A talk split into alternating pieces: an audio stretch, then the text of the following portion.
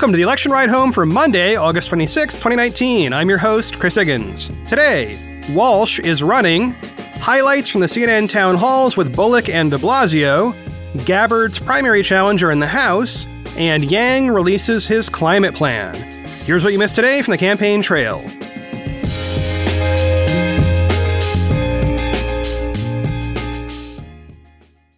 Well, as he said he would, radio host and former Illinois Congressman Joe Walsh has officially entered the Republican primary race for president. This is truly notable because only one other candidate, former Massachusetts Governor Bill Weld, has actually taken this step. Some other folks have talked about it, but now the field of competitors vying for Trump's spot on the ticket is, in a way, much bigger. Here's a short clip of Walsh speaking with George Stephanopoulos on ABC's This Week on Sunday. Listen in, and Stephanopoulos speaks first. Have you reached a decision? Yes, and it's great to be with you. I'm going to run for president, and I'm happy to be on your show announcing my candidacy.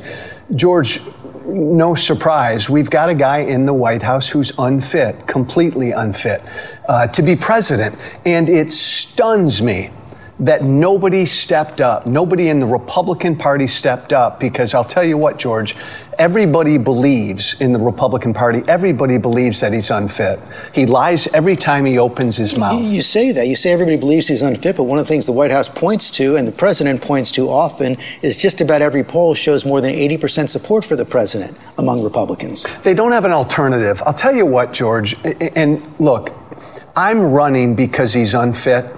Somebody needs to step up, and there needs to be an alternative. Okay, so that's the core argument. Walsh is saying somebody's got to run against Trump and offer a mainstream conservative Republican alternative, and nobody is doing that.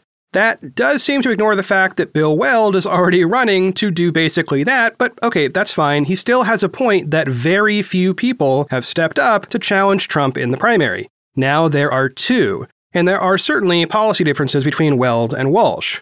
And if a Republican primary actually occurs, like, you know, with actual voting and actual turnout, I will be extremely curious to see how this notion of choice actually plays out. There is definitely a portion of the Republican Party that would prefer someone other than Trump. The size of that portion is up for debate. And even past that, the question then becomes, is Walsh a good choice, or is Weld a good choice? Those are good questions, and ones that we will explore on this podcast in the future, now that there kind of is a Republican primary. So the next thing, as usual, is to listen to Walsh's initial campaign announcement video. It is titled, Be Brave. Listen in. When I first started thinking about running for president, talking to my family, close friends, people I trust, I started hearing about all the things I needed to do to test the waters. Start an exploratory committee, hire a speechwriter, get an image consultant, all the practical steps that conventional candidates take. But these are not conventional times. These are urgent times. Let's be real. These are scary times. So the hell with all those conventional things. Today I'm declaring my candidacy for President of the United States because it's time to be brave. We have someone in the White House who we all know is unfit. Someone who lies virtually every time he opens his mouth. And someone who places his own interest above the nation's interest at every single turn. We cannot afford 4 more years of Donald Trump. No way. What cannot wait is all of us having the courage to finally say publicly what we all know privately.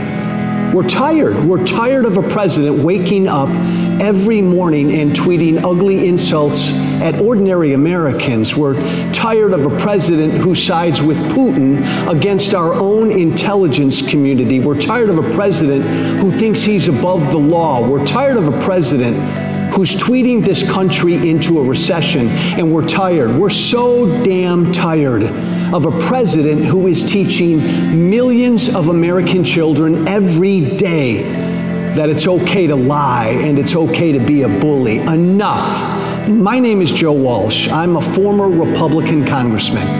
I'm a conservative. I'm running because Donald Trump is not who we are. In fact, he's the worst of who we are. Sure, Trump and his people are going to attack us. That's going to happen. It won't be easy. But you know, bravery is never easy. So let's make a statement. Go to JoeWalsh.org. Tell the world that you're ready to be brave. Okay, so there's that. Now, the big problem for Walsh will be his past statements. He's said a bunch of stuff that can be used against him. But, you know, so has Trump. During the interview on This Week, Stephanopoulos went straight at that issue and cited some specific examples that might surprise you if you're not familiar with Walsh and his history and rhetoric. By the way, this clip actually cuts off abruptly at the end, and that's because ABC ended the clip that way. Okay, listen in. Here's what the Washington Examiner, conservative newspaper, said in response to your potential candidacy this week. There is the matter of his history of being Trumpier than Trump. He's made a living on peddling the same sort of demagoguery, conspiracy mongering, and right-wing bomb throwing for which he now condemns the president. Your response? I helped create Trump. And George, that's not an easy thing to say.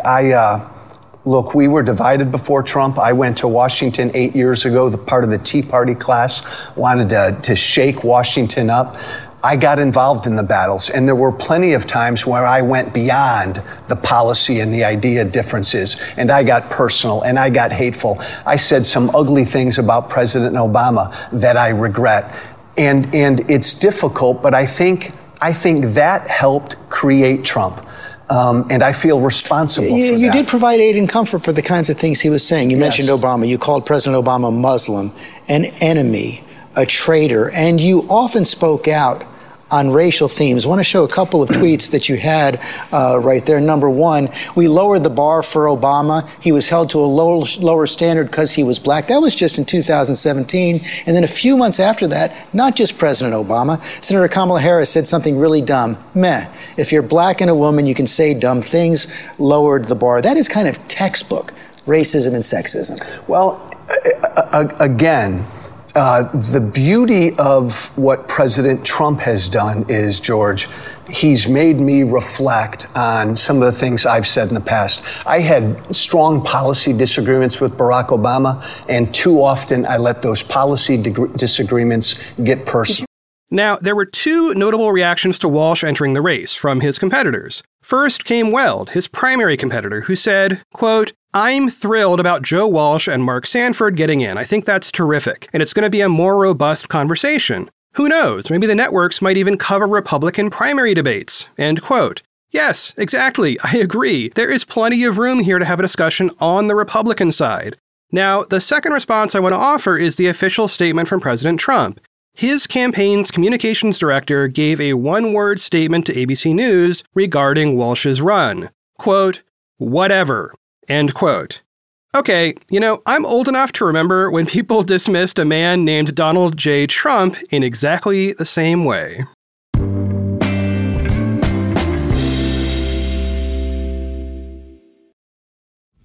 Picture this. You listen to a podcast every day to learn more about an election that won't happen for more than a year. And you probably do this because you care, because it matters. And honestly, sometimes the news you hear is not going to make you happy. Some of it's going to be stressful, and the entire thing, the entire election, is a huge question mark that will not be resolved until a year from November. So what do we do, my friends? What do we do in this strange circumstance? Well, I'll tell you what I'm doing. I am using an app on my phone called Simple Habit. It helps me relax. It helps me take the edge off. And it helps me accept that this stress is all right. I can let go of it as long as I am aware of it. Simple Habit is free to use. You can download it and it's free. There are hundreds of sessions right in there for free. But there are thousands more sessions if you plop down just a few bucks. I want you to go to simplehabit.com/ride. The first 50 listeners who sign up for a paid plan there will get 30% off. Now you got to use that link. It's the first link in the show notes. Again, that is simplehabit.com/ride to get the discount and let them know you came from this show. So one last time, the first 50 listeners who go to simplehabit.com/ride are going to get 30% off.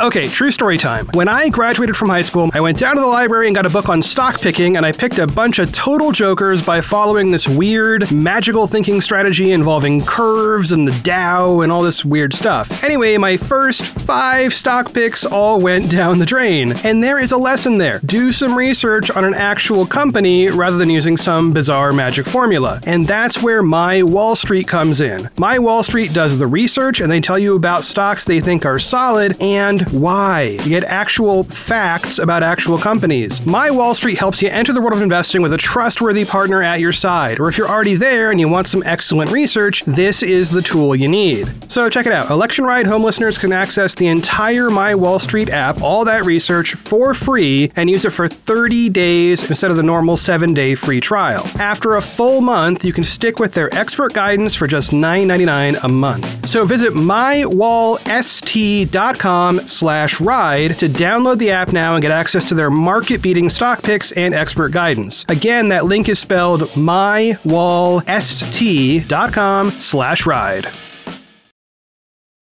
On Sunday evening, Montana Governor Steve Bullock and New York City Mayor Bill de Blasio spoke at CNN town hall events. The differences were clear on issues like healthcare, gun safety, and rural versus urban voters. The two candidates found themselves on opposite sides of the spectrum, at least within the Democratic field. So let's cover a few highlights from the events. First up, a moment from de Blasio that is trimmed down from a much longer answer. A student named Joy asked him the question, quote, "Wouldn't a guaranteed right to health care, including undocumented immigrants, only incentivize more undocumented immigrants to come to the United States?" End quote. De Blasio thanked the student for asking the question and, in a gentle way, proceeded to reject its premise and explain what he called, quote, "our actual reality," end quote. He went on to describe how President Trump's rhetoric around immigration creates a perception of immigrants as an invading force that somehow takes away from other citizens. De Blasio rejects that premise and gets into specifics about what he thinks the real problem is. So listen in. "What we should do is make sense of this American reality. Rather than try to curse the darkness, let's light a single candle. And I say, not only do we need that comprehensive immigration reform with a pathway to citizenship, we also need a guest worker program to recognize that there's huge swaths of America do not have enough people to do work that's needed for our economy. And we could make sense of that with a guest worker program. And we could have an open and honest conversation. But to actually get to the heart of Joy's question, we have to acknowledge the really horrible politics underlying this, that for decades there's been an effort to demonize immigrants. It's been all about color. Remember, Donald Trump, literally first day of his campaign, attacked Mexican Americans and described them as criminals, as an entire population. So this has always been about race, and it should not be, but it has been. If we recognize that there's many, many people in this country who happen to be American citizens, many of them happen to be white, who they themselves are legitimately struggling. Their American dream's not working out. They're economically challenged. The next generation's not doing as well as they hope. They have a lot of debt. There's a lot of problems in their lives. They're frustrated. I don't blame them for being frustrated. But they've been told for years and years the immigrants did it to them. And I want to be blunt about it. The immigrants didn't do that to you. Wall Street did that to you. The big corporations did that to you. The guy in the kitchen or the guy in the fields didn't have the power to do that to you. Only those who had the power and the wealth could create an economy so unfair to working people and middle-class people. So once we unmask that truth, and I think we should all speak that truth with energy, then we can answer the rest of the equation. Why do I think it's important to give health care to human beings who are part of our communities? Because they're human beings. If you don't give them health care, they'll get sick, everyone else gets sick, and then they will seek health care where, what we talked about before, in the emergency room, and guess who's going to pay for it anyway? All of us. Why don't we stop the fiction and help our fellow human beings who are part of our American reality?" To me, that was the standout moment of the night across both events. De Blasio there is offering a clear explanation of the difference between human rights and civil rights. In de Blasio's view, healthcare is a human right. It is something you are owed by virtue of simply being human, regardless of what nation you're from. There is a clear distinction between de Blasio and Bullock on Medicare for All, which is one proposal for getting to a universal healthcare system in the U.S. very quickly. Bullock took a question about Medicare for All and said firmly that he opposed that system, but instead favored building on Obamacare by adding a public option. One of the specific reasons he cited for that preference was that he said Medicare for All would raise taxes. De Blasio mentioned that too, but he said Medicare for All would cut healthcare costs at the same time. An important moment from Bullock's time on stage was when CNN moderator Allison Camerota asked him if he might run for Senate in Montana, assuming the whole presidential thing didn't work out. After a long discussion of why Bullock felt his strengths were as an executive rather than a legislator, Camerota pushed him for a yes or no answer on whether he'd run for Senate. Bullock said, quote, "That's an absolute no," end quote. And the last notable moment was when de Blasio responded to a question about the killing of Eric Garner and why it took 5 years to fire the police officer in question.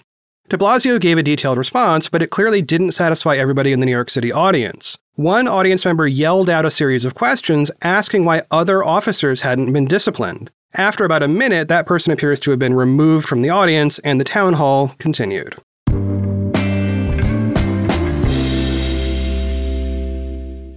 Okay, listener question time part 2. This is the second half of the question from listener Whitney Joe that I started on Friday. Quote, "Is Tulsi's primary challenge going to affect her presidential run?" End quote. Short answer, it's a big problem if she wants to be in Congress again. For the longer answer, we do need some context. Gabbard faces a primary challenge for her seat representing Hawaii's 2nd District in Congress. That challenge is coming from Hawaii State Senator Kai Kaheli, and he's doing pretty well there, raising money and gaining local endorsements.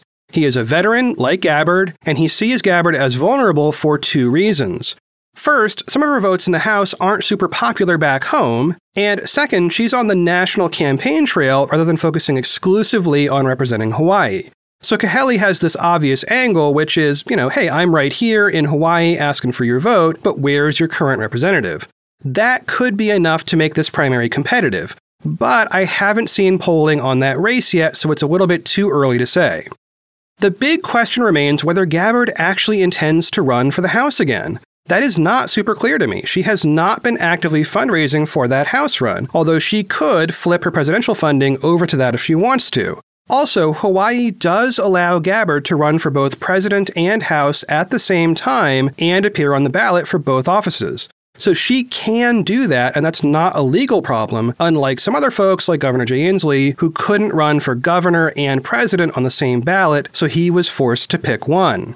Gabbard's overall odds of winning the presidential race are pretty low right now. This is true of most of the candidates in the field, and now she's got a probably viable competitor back home for that House seat. So I see this as a strategy problem for Gabbard. Her options are basically stick with the presidential run and double down on that bet, or take that presidential money, drop out, and roar back into Hawaii with that funding. She may be able to do that relatively late and still win that primary. And that might explain her current focus on the presidential run with the intent of giving it all she's got until she really cannot any longer.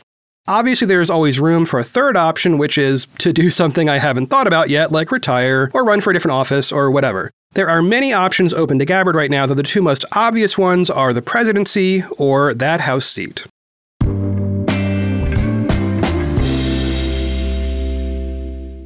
And last up today, Andrew Yang has released his climate plan titled, quote, "It's Worse Than You Think, Lower Emissions, Higher Ground," end quote.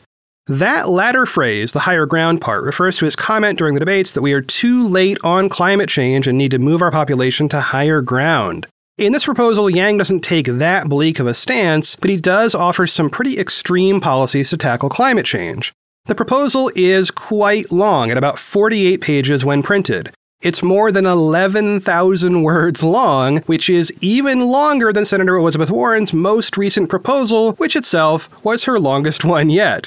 Now, I, for one, am in favor of long, detailed, footnoted proposals, especially ones like this that tackle the budgetary aspects. But I have to say, it is so much detail that it becomes hard to summarize. So I've got to pick out a few aspects that we can handle within the scope of this short show, and the link is in the show notes for the rest. It is detailed, though not as detailed as, say, Inslee's climate plans. A lot of it is fairly mainstream, like more electric cars and better building standards and building retrofits and all that stuff. But there are some other items there too. The first thing that jumps out is an emphasis on nuclear power. Yang wants to build more nuclear plants as a bridge to get the US off of fossil fuels. The logic there is, yes, nuclear waste is super bad, but given the current climate crisis, it's an acceptable alternative to adding yet more greenhouse gases to the atmosphere. I think that is exactly the kind of argument we would want to talk about in, say, a climate debate or a climate forum in roughly 1 week from Wednesday. The other item that jumps off the page is a section labeled Emergency Options. It's way at the bottom.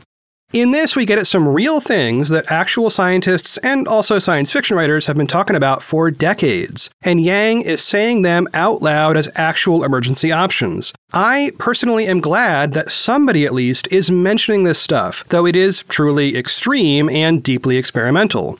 Reading from the proposal, quote, "While the above solutions are important to investigate and can bend the curve to give us more time or serve as a partial solution to the climate crisis, we should also prepare for the worst. There are feedback loops that we don't understand that could quickly lead to a catastrophic event. If it comes to that, we need to be prepared with options that have potential side effects that are more desirable than the alternative, climate collapse. Two primary ones to consider are space mirrors, yes, space mirrors, and stratospheric aerosol scattering. Space mirrors would involve launching giant foldable mirrors into space that would deploy and reflect much of the sun's light. This method would be extremely expensive, which is why it should be investigated as a last resort. However, since we would be able to undo the mirror after deployment if needed, it's less permanent. Stratosphere aerosol scattering, on the other hand, would be a drastic response to the climate crisis. When volcanoes erupt, they spew sulfur dioxide into the sky and reflect sunlight particles away from the Earth. The massive eruption of Mount Pinatubo in 1991 was recorded to help push global temperatures down 0.5 degrees over the following 2 years. If scientists can find a way to burn sulfur in the stratosphere, then they could mimic the positive effects of volcano eruptions on climate change and their ability to help keep the Earth cool. Bill Gates has recently backed a study to explore the feasibility of this method, but there are many dangers to it, which is why it and other similar methods require research." End quote. So, yeah, points for including a kind of break glass in case of emergency set of options. Okay, so how much would the overall plan cost? Well, Yang puts it right up front and breaks it down by item. The total is $4.87 trillion over 20 years. Now that is a lot of money. That is objectively a whole lot of money. But to put it in perspective, it is a little over a third of what the US plans to spend on the military during the same time period, assuming we don't cut that budget and there is zero inflation. So again, this is an extremely ambitious and costly program, but it's also an extremely difficult and costly problem. I look forward to hearing what the other candidates think about thorium reactors and space mirrors and aerosols in the atmosphere, because to be totally honest, those might be viable options at some point in this situation. Well, that is it for one more episode of The Election Ride Home. I have been your host, Chris Higgins. You can always find me on Twitter @ChrisHiggins. Well, long show today. I'm going to let you stop listening in just a moment, but one note, tomorrow will be our 100th show. I can't wait to see where we will be at 200, and in the meantime, I am going to take a nap. As always, thanks for listening, and I'll talk to y'all tomorrow.